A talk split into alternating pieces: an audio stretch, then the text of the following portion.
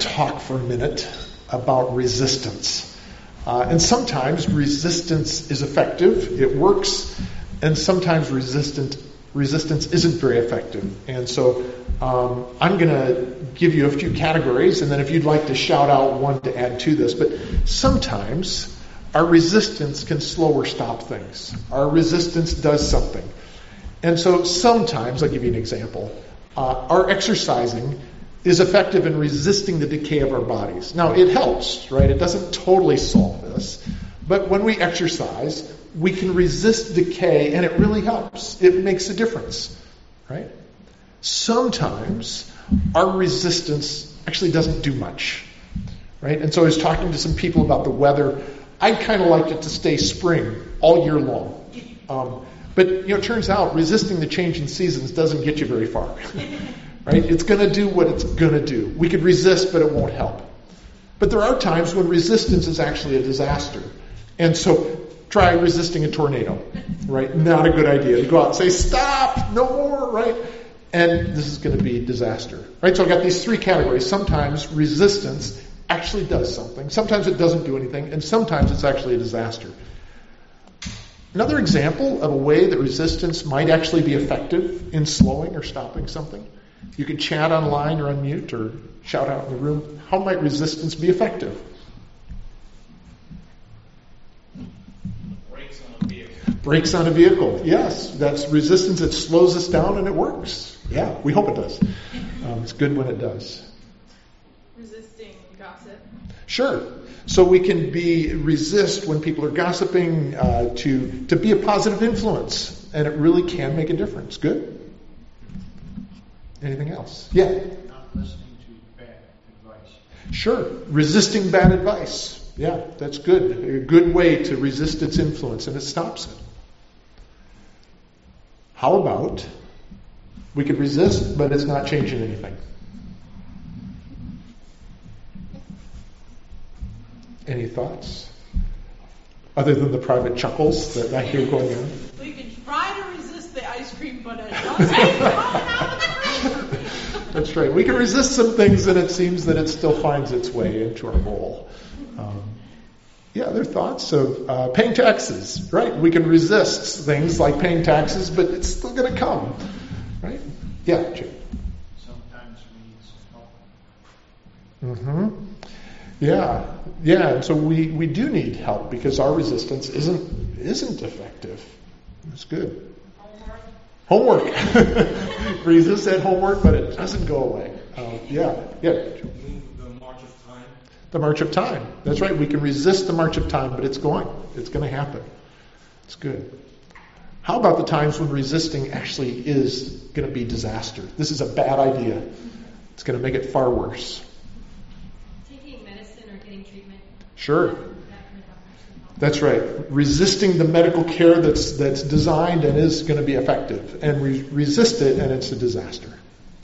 You know, an unwinnable war. Sure, an unwinnable war. Sometimes we, we enter into things, and the resistance is just going to make it worse. Yeah. Learning from discipline. Say it again. Learning from discipline. Ah, yeah, learning from discipline. When we resist that learning, right, we, we pay a high price. Yeah. School. yeah, sometimes resisting important things really does lead to a disaster. Resisting good advice. Sure, resisting good advice. Yeah, again, something that's meant for our good, and we say, no, I'm going to push this away, and it, it's a disaster. A statement that's fascinating to me in, uh, in the book of Acts is about resisting God. When people intended to try to stop the work of God in the church, and the statement was made by the priest talking about the early church, and he says about this work if it is from God, you will not be able to stop these men. You will only find yourselves fighting against God. So these people were resisting something God was doing, and to resist it, it's not you're not going to be effective, but then you're going to find yourself fighting against God, and that's a bad place to be. And I want to just pray, to pray for us that God would help us to see and to join His work rather than to resist it. So let's pray. Our Father in heaven, we thank you that you have revealed yourself to us. We thank you for the Bible that you have given us to teach us your ways and to teach us the work that you were doing. And Father, I pray today that you would help us to see your work and not to resist it, but to join in that work. Father, I ask that you would do your work today, not just in our heads and our understanding of things, but in our hearts. That leads to conviction. And as, as Joel shared earlier, that would, would lead to action. So we ask that you would do this work in the whole of us today for your glory and for the joy that we have in joining in your work. In Jesus, our Lord and our Savior, we pray. Amen. The title today is Seeking to Save. We're continuing our journey in Luke, uh, Luke 18, and encourage you to have that in front of you. Um, uh, however, format, we're going to go between a little bit of Luke 18 and Luke 19. As I'll show you, clearly these stories were meant to go together, uh, even though their chapter division comes in the middle. And we'll talk more about this drawing in a little bit. Let me just say a word about the context in Luke. Uh, not long ago, we looked at this question the disciples asked Who can be saved? And when people answered that question in Jesus' day, they thought most certainly the rich and righteous people can be saved. Right? People who are really good people, and that goodness has resulted in their wealth. Right? They looked at wealth in a good person as an indication that God's blessing them. So they say those are people who can really be saved. And Jesus says, well, actually, rich people are the hardest ones to save. He gave the illustration of taking the biggest animal they had, a camel, to put it through the smallest hole they had, through the eye of a needle. And he said, that's what it's like to try to save rich people. Jesus said, in fact, nobody can save themselves. And you know my two favorite words in English, but God. But God can save anyone.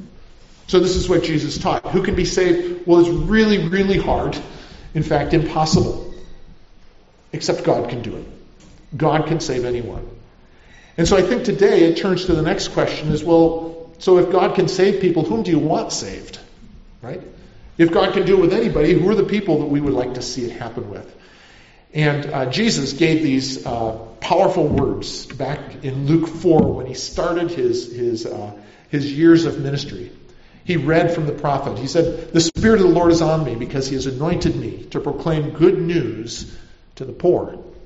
He has sent me to proclaim freedom for the prisoners and recovery of sight for the blind, to set the oppressed free, to proclaim the year of the Lord's favor. Jesus said, Here are the people that my work is intended for the poor, the prisoners, the blind, and the oppressed. Sometimes those categories are obvious to us, and sometimes, like today, we might be a little bit surprised. So, Luke 18, we'll start at verse 35. Two stories that are clearly parallel with each other. So, Luke 18 35. As Jesus approached Jericho, a blind man was sitting by the roadside begging. When he heard the crowd going by, he asked what was happening. They told him, Jesus of Nazareth is passing by. He called out, Jesus, son of David, have mercy on me. Those who led the way rebuked him and told him to be quiet. But he shouted all the more, Son of David, have mercy on me. Stop there. I just want to highlight a couple of things so far. The people going by, well, first of all, this man is begging. It's all he can do. He's there begging, and he hears more commotion than usual. There, there's more noise, there's more activity than usual. He says, What's different today? And they said, Well, Jesus of Nazareth is coming by. Very simple description, kind of like of Nazareth is his last name. Right? Which Jesus are we talking about? Well, the one from Nazareth. It's just an ordinary name in an ordinary place. But when this man hears that ordinary name, he says, Ah, that's the Son of David. That is the Messiah. They give a simple description, but he says, I know who that is. And he cries out, Have mercy on me. And sadly, the people leading the way rebuked him and said, Hey, hey, no, no, no, no, you've got to be quiet. But he wouldn't be quiet. So we continue on. Jesus stopped and ordered the man to be brought to him. When he came near, Jesus asked him, What do you want me to do for you? Lord, I want to see, he replied. Jesus said to him, Receive your sight. Your faith has healed you. Immediately he received his sight and followed Jesus, praising God. When all the people saw it, they also praised God. An amazing story. Jesus says, What do you want? He says, I want to see. And in one word, Jesus says, See again. And Jesus says, You've got faith. And your faith is instrumental to this healing. Your faith has healed you. And actually, the word for healed you, um, in, in Greek, you can see this by looking at multiple translations. Uh, it's, these are the same words as saved you. And so some English translations say healed you, and some translations say saved you. And actually think saved you is pretty good because what does the man do? Well, he followed Jesus. He became a disciple. His life was changed. It wasn't just, oh, I can stop begging and now I can get a job and serve myself, take care of myself. When he could see again, he followed Jesus. A simple story about a blind beggar that the crowd resisted him. The crowd said, Quiet, no, no, no, no, you're not supposed to bother Jesus. Yet Jesus saves him, and then everybody rejoices. Let me just say a word about Jericho. Jericho is kind of the last city before you head up to Jerusalem, and it's actually a pretty good place to beg near the times of festivals. Because all these people are going to go to Jerusalem and ask God for mercy. and might be going through their mind, oh, we probably should have given more to people in need. And so in Jericho is a good place to say your last chance. You can give now before you go to the temple. And, and it was real that people felt an obligation to do that. The next story is about a tax collector. Turns out Jericho is also a good place to be a tax collector. Because this is a place where lots of trade happens and goes through Jericho. So a great place to try to get people to pay taxes. One of the key things in this story is that this blind man had spiritual sight. Though he was blind, clearly he was hoping for the Son of David. He was hoping for the Messiah. And he recognized Jesus as the Messiah. He said, Oh, Jesus of Nazareth, I've known about him. And, and he, had, he had insight, he knew what was coming. And so then Jesus says, What do you want me to do for you? Okay, so you're Jesus, you walk down the road and there's a blind person who says, Have mercy on me. Doesn't Jesus know already? I think Jesus wanted the crowd to know the man's faith. He wanted the crowd to hear that the man believed Jesus could give him sight again. The man believed Jesus to be the promised one, the Messiah who could bring sight. But notice this tragic thing. The crowd was an obstacle. At least the leaders of the crowd, they said, No, you be quiet. You shouldn't be bothering Jesus. And yet the man kept at it. He shouted all the more, Jesus, have mercy on me. He must have shouted really loud because we already know it was a loud crowd, a lot of commotion. And then people were shouting at him, Be quiet. And from a distance, Jesus heard him. And the wonderful thing is, Jesus commanded. he commanded, Bring him here suggests that people said, no, no, no, that's just, there's somebody on the side of the road, Jesus, let's keep walking. And Jesus said, no, you bring him here. Jesus refused to give in to the people's objections. So then the man is healed. And when he's healed, in this case, people love it. People rejoiced in this healing. Salvation came to a poor blind man. And the people were okay with that. It turns out the people weren't happy with all healing, with all rescue. So now we're to chapter 19. Again in Jericho. Jesus entered Jericho and was passing through. A man was there by the name of Zacchaeus. He was a chief tax collector and was wealthy. He wanted to see who Jesus was, but because he was short, he could not see over the crowd. So he ran ahead and climbed a sycamore fig tree to see him, since Jesus was coming that way. When Jesus reached the spot, he looked up and said to him, Zacchaeus, come down immediately. I must stay at your house today.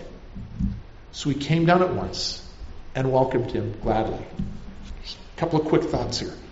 This man wanted to see who Jesus was. Like the blind man, says, Jesus is somebody I want to meet. Jesus is somebody I want to see. And yet the crowd was again a problem. The crowd made it hard. That's what Luke wants us to know. Realize the crowd is making it hard for him to encounter Jesus. So he runs and climbs a tree, hoping to get a chance. And Jesus came. And Jesus said, I have to come to your house today, which brought joy for Zacchaeus, but not for the people. So we continue. All the people saw this and began to mutter, He has gone to be the guest of a sinner. But Zacchaeus stood up and said to the Lord, Look, Lord, here and now I give half of my possessions to the poor. And if I've cheated anybody out of anything, I will pay back four times the amount. Jesus said to him, Today, salvation has come to this house because this man too is a son of Abraham. For the Son of Man came to seek and to save the lost. Notice the reaction of the crowd. When Jesus stops to pay attention to Zacchaeus, they mutter. Right? They're upset. They grumble about this. And who? Luke tells us the whole crowd, all the people, disciples, people who just happen to be going along, Pharisees. He says all the people were not happy with this. Right? Previous time, all the people were happy. Now Zacchaeus changes.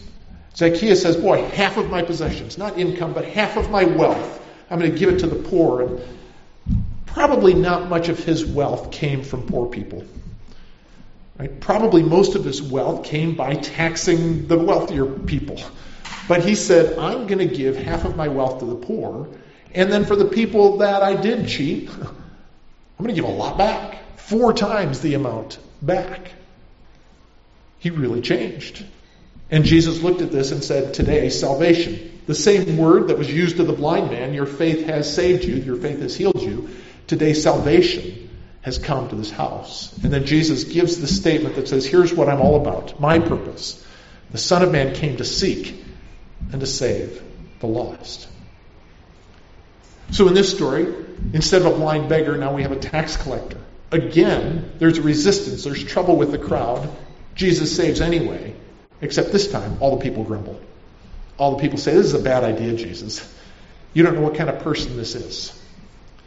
But Jesus says, I must stay at your house today. And I think this must, it's a small word that people look at a lot because Luke uses it repeatedly. I've got to do something. And I think it expresses the Father's will and the Son's purpose.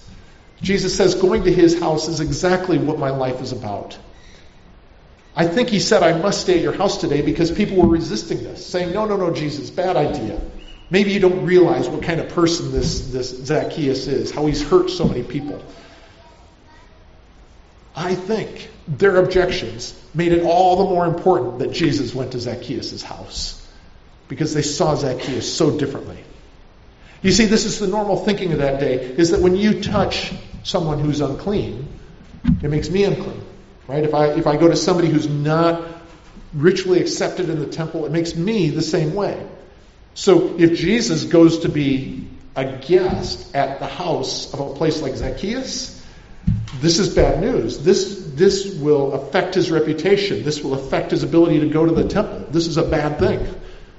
But the right thinking that Jesus shows is when Jesus touches the unclean, he brings healing. He says, I'm coming to this house to heal.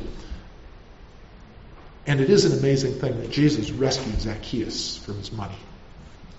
And he didn't have a problem with blindness, but in a way he was blind. And I want you to see, really think it's the case, that what he did with his money is a result of Jesus being in his life. It's a result of being saved. It was not a means to get there. Zacchaeus didn't say, Hey, Jesus, I know I'm in a bad spot with how I get my money, but I've been really trying to do better. I've been trying to be more generous and not take from people. He said, No, I need to change. I'm going to change how I deal with my money. And Jesus says, See, salvation has come. See, I think salvation is a combination of forgiveness and transformation. It's not either or, it's both. And we see that in Zacchaeus. And here's the thing that I love. Go back to, to Luke 4 when Jesus says, I came to bring good news to the poor. What's a key way that Jesus brought good news to the poor? by transforming people like Zacchaeus. Zacchaeus had a lot of money. He says, I'm going to bring good news to the poor, so I'm going to rescue somebody like Zacchaeus from his money so that now he is a means of bringing goodness to those who are poor. So when we look at these two stories, a few things stand out. Right? In both of these stories, someone whom society judged tried to reach Jesus. They judged a blind beggar, and they judged a rich tax collector. For both of them, people got in the way. The crowds were resistant to them coming. In both of them, they kept seeking. Zacchaeus says, I'm going to climb a tree if I have to. I'm going to run ahead. I'm going to do what it takes. And the blind man just cried out all the more. And then a beautiful thing in both cases, Jesus sought them. Jesus said, Bring that blind man here. I command it. And he called Zacchaeus by name. In both cases, the person was transformed. From being blind to seeing and being a follower of Jesus, from being enslaved to his money to being generous with his money to give praise to Jesus. But there's an important difference. When Jesus healed or saved the blind man, we're told all the people praise God. When Jesus honored Zacchaeus by saying, I'm going to your house, all the people grumbled. And Zacchaeus was saved and transformed. When I look at these stories, uh, we see Jesus says it so clearly. Jesus' purpose is to seek and to save all who need saving. Jesus said, I came to seek and to save the lost. And of course, this means everyone. But not everyone believed that. Right? The, the sad thing is that the crowd was an obstacle to Jesus' purposes in both stories. In both of these stories, we're told the crowd got in the way. We're also told that everyone was unhappy with Jesus' purpose in the second story. To go to Zacchaeus, to be a guest in his house, this is a bad idea. And perhaps people didn't mind so much when a blind beggar was saved, but they found it pretty hard to deal with Jesus' kindness to a traitor, because that's what a tax collector was an oppressor, somebody who was rich by injustice. Jesus, that's not a good idea. If you want to be kind and heal somebody who is just having a hard time in life and it's not their fault, that's okay. But we have a hard time when you're going to go to our oppressor and show grace. But Jesus says, here's my purpose to seek and to save everyone who needs saving. Everyone. And that means all of us. Okay, so here's the, uh, the drawing from Karen. Uh, work needs to be done, and so we have here somebody who is pulling a wagon. Sometimes the wagon's hard to pull, and it turns out sometimes the wagon's hard to pull because sometimes there are people who directly oppose it. They say, We can stop this. We don't like where this wagon's going. We're going to stop it. Sometimes people aren't exactly pulling, but they dig their heels into the ground, right? And sometimes we drag our feet. Sometimes it's not an act of resistance, it's just we're off doing something different, right? We'll go trim the tree. We're not going to be a part of pulling this wagon, right? Sometimes we just ignore it. And sometimes, like somebody who happens to sit on the wagon, we're just dead weight. We're making it harder to pull, but we're not doing much. Right? Sometimes we are just dead weight. So, when we think about Jesus' purpose, right? Jesus said, here's his purpose to seek and to save those needing rescue. When Jesus is seeking to save those who need saving, sadly, sometimes, sometimes we directly oppose it. We say, not there, Jesus. No, not somebody like Zacchaeus. That's not a good idea, Jesus. Right? Sometimes we, we, we drag our feet say, well, okay, we're not going to fight directly against you, but we'll just kind of pretend we're along and we're here, but we're dragging our feet. Or sometimes we just ignore it we do our own thing. Or sometimes we're there, but we're, we're dead weight. This is what Luke was teaching, right? Jesus' purpose is to seek and to save all who need saving, but sadly, people, including Christians, sometimes create obstacles for others to be saved by Jesus. Sometimes we do this directly and intentionally, and we say, oh, no, no, not out of here. These aren't the kind of people who ought to be finding God and His goodness. Right? No, they'd better fix their lives first. And we intentionally create barriers. Sometimes we drag our feet. Sometimes we're there, but it's just dead weight. We're just slowing the thing down. Or sometimes we just simply ignore it. Now, why do I say this is a theme? Why, is, why do I think Luke is trying to say this? Because he's told us this repeatedly. Right? Way back in Luke 5. A man that, who was paralyzed and his friends wanted him to be healed, but the crowd wouldn't make room for him. The crowd said, No, no, no, we waited a long time for our seats here. We waited a long time. You've got to go your own way. The Pharisees and the tax, uh, the teachers of the law, they complained about Jesus accepting sinners. Jesus, you shouldn't do that. So then Jesus told the story about the older brother who was angry that the father forgave the younger brother and said, You shouldn't do that, Jesus. The disciples tried to stop people from bringing infants to be blessed by Jesus. Luke has told us repeatedly people were getting in the way of Jesus' purpose. And in this story, we see twice the crowds were getting in the way, and once everybody was complaining because of what Jesus was doing. Jesus is clear. His purpose is to seek and to save all who need saving, which means all of us. And Jesus made clear his purpose even when people resisted. And, and, I'm convinced this was an important message for the early church. I'm convinced in the early church they, they were hesitant about some people who might, might be hearing this message and say, I'd like to learn more about this Jesus. And they said, I don't know, you're a Roman soldier. And that's oppressive to us. And so we're not so sure. We're a group of Gentiles, and, and you've judged us as Jewish people so long, so maybe somewhere else. I'm convinced it was an important message in the early church. I'm convinced it's an important message in the church today. So I go back to the context, right? We saw this idea, this question, who can be saved? And Jesus says, well, people can't do it, but God can save anyone. So then the question, whom do you want to be saved? Well, Jesus made it very clear. He wants all those who, needing, who need saving to be saved, right? All of us. I think our natural tendency is to say, well, we mainly like people who saved to be saved who are not very lost. Right? The people whose lives aren't so problematic to me. They're not the people who are so off the edge. We'd like the people who are pretty decent people to be saved, right? Some they're just too far out. Or maybe sometimes we say we would like people to be saved that we like. There's some people we like, and it'd be wonderful to see them come and explore the church and, and understand the ways of Jesus. That would be really great. But there are other people, oh, I don't know, they've been pretty mean to me. They've been oppressive. They've done things that they better clean that up first. And sometimes the people we want to be saved are the, thing, the people that we actually think can be saved. Because some people, it's just not going to happen. I've talked to them, we pray, we do whatever, and they're just not going to. So Maybe we move on to something else. This question of whom do we want to be saved, Jesus' answer is so clear. He wants all those who need saving to be saved, whether or not people like him, whether or not people like it. And the application is so clear. It's to just join Jesus' work of rescuing those needing rescue. So I got to tell you a story, um, and I am not a hero in this story.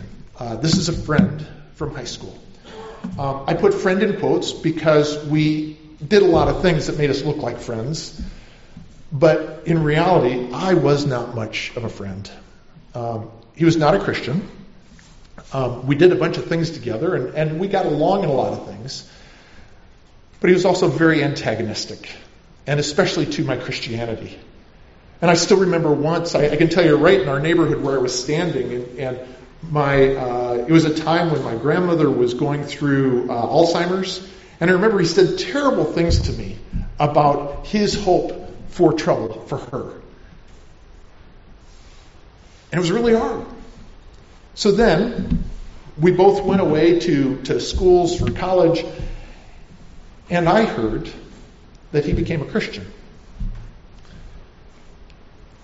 And I confess to you I wasn't very happy about that. right?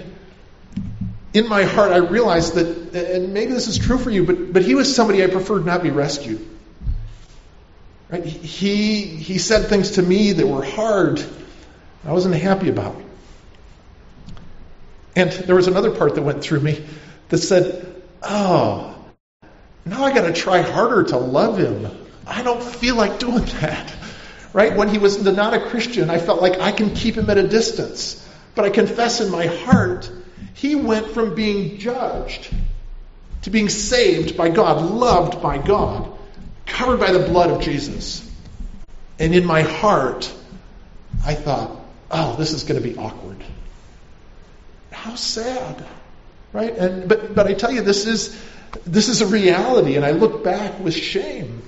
And then I think what are those things that, that are real and I'm just hiding it from myself now? Right? And so I'm convinced that sometimes with our implicit or explicit bias, we think it'd be easier if that person weren't interested in the gospel. if that person didn't become a Christian, if I find out they're not a Christian, that'd be so much easier because then I can just hold them at arm's length. And I think that's what people were thinking about Zacchaeus if we want to stay with Jesus, we're going to have to go to Zacchaeus' house too? I don't think so. Right? And so sometimes because of our own discomfort, we say, I'm not so sure I want that person to be saved. I'm not so sure I want them to be interested in the gospel. Sometimes these are people who have been offensive, who have committed acts of injustice. And I say in my heart, I would rather they continue to resist God because then I will feel justified for not forgiving them. I will feel more comfortable keeping them at a distance. Maybe this isn't true for you, but I confess I can see this in my heart with shame. And yet, I'm convinced this is what Luke was teaching. What Jesus was teaching through these episodes, sometimes His grace is going to people that we would prefer not be in it. Another way that I struggle to join in Jesus' work is my own priorities. Life's filled with a lot of things. I'm just trying to keep up with life, right? What does it mean to say, okay, now I'm going to be like Jesus and actually seek out people to be saved? Sometimes our fears. Our fears about saying, well, if I'm going to talk to somebody about Jesus, I'm afraid of what the process is going to be like. What comes next in the conversation? What are they going to say? What am I not going to be able to answer? Where is this going to go? what's the possibility that it could actually happen? And I think, I've talked to this person before. I don't think they're going to respond at all. They're not going to be interested. And I conclude for them. Or sometimes I fear the outcome that says, oh, then I probably should invite them to church. And I'm not sure I want them in the same place. Or I maybe you don't feel this thing, but I see it in myself, and it's, it's awful. And I need to remember that this is why the Son of Man came. He came to seek and to save the lost. To seek and to save. This is what Jesus came to do to go find the people who need saving, including the ones that I think are too far, including you and me. Right? We're called to join this miraculous work, to have faith like the blind man. The blind man said, Jesus, son of David, have mercy. And we're to have the faith that says, Jesus, son of David, have mercy. You're the one who can bring sight to the blind. Would you do that? And I would say that probably God has put you and me where we are so that we'll be a means of his superabounding grace in people's lives. So my guess is that wherever you and I live, this is a place that God, at least for now, intends us to be, to be a means of His grace to the people who are there. Our family and friends. My guess is that God has you and your family, and I, my guess is that we all have people in our family who are distant from God, who aren't walking in faith in Jesus. And He's got us there because He wants us to be a means of His superabounding grace to do this work in their lives the colleagues you work with, whether it's fellow students or, or professors over you or students under you or colleagues or however it works. My guess is God has you where you are because he wants to use you to do what Jesus came to do, to seek and to save those needing saving. But God also calls us to cross boundaries. Uh, to bring the good news to other people. So sometimes it's the people we're with, sometimes we go to people that we're not currently with. And this is powerful and it's good. Uh, one thing I want to say with it is it must be done with great humility. Uh, so, uh, as a church, uh, brought this book up here, Cross Cultural Servanthood. and put the note up there. As a church, we a bunch of us read this at the beginning, and I'm encouraging people to read it again. There's a line in here that is very challenging. Uh, and, and so the author says superiority, cloaked in the desire to serve, is still superiority. When I think I'm superior, but I'm here to serve you, it's still superiority. And so, what does it mean to go with great humility, to cross boundaries, to go to new places, to encounter people that wouldn't be a part of my everyday life? And we're called to do it, and that's good, yet we must do it with great humility. So, this wonderful core value passed last week, so excited about superabounding grace in Christ and complete obedience to Christ. The superabounding grace is that Jesus seeks those who need rescuing. Even when other people say, no, maybe not them, Jesus. maybe not that group. Let's start with an easier group. Maybe not tax collectors. And even when we think they can't actually be rescued. Because you know, Jesus, you said rich people, this is like a camel going through an eye of a needle. That's not going to happen, is it? and Jesus says, well, sometimes rich people aren't saved. But sometimes it's an amazing, beautiful transformation as the relationship with their money completely changes. And so we are called to a complete obedience to Christ, which means we're to join Jesus' work, seeking those who need rescuing.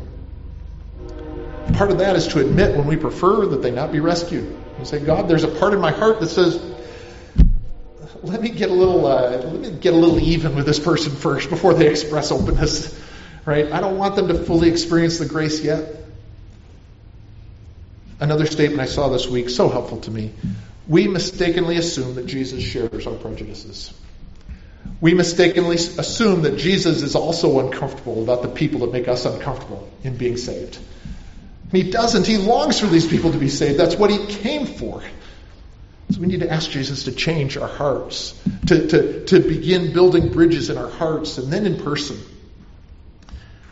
The wonderful thing that we see in Zacchaeus is that, that Christ's saving work includes transforming us, not just rescuing our souls. So, some possible action items to join this. And the, and the first and the main one I say is to care longing for people to be rescued by God. Even if we do nothing else at this point, longing for that to say, God, would you do this? Would you, would you rescue? Would you transform? And this includes longing for Jesus to save souls. To be without Christ is to be without any real hope. Do I believe that?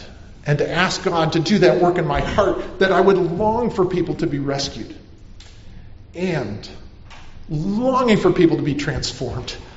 For Zacchaeus, he was rescued from his money. What a wonderful thing in saving his life. For the blind man, in rescuing his soul, Jesus also gave him sight and it transformed his life. And a key way to grow in this longing is to pray and to say, Would you do this in my heart, God?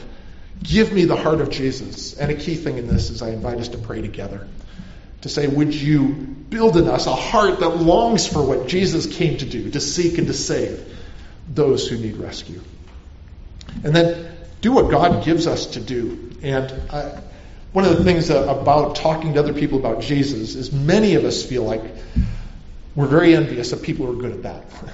Oh, if only I had the ability to do what Munyan does on campus. Isn't that great? She can go do that. That's wonderful. I can't do that. So I'm not sure what I can do. But I'm convinced God has made us without mistakes. And so to do what God has made us to be able to do, as the Spirit works in us, so we are to love and to listen. To go to people and to hear their heart and to, to hear their struggles and to love them. And then to show and to tell. To say, here's what Jesus is like. Let me tell you what he has done. And then together, and this is a beautiful thing in a congregation like ours, so many different gifts and abilities and passions, and say, we could do this together. And and some of the ideas, uh, just this, this idea of inviting people uh, and, and connected with life groups.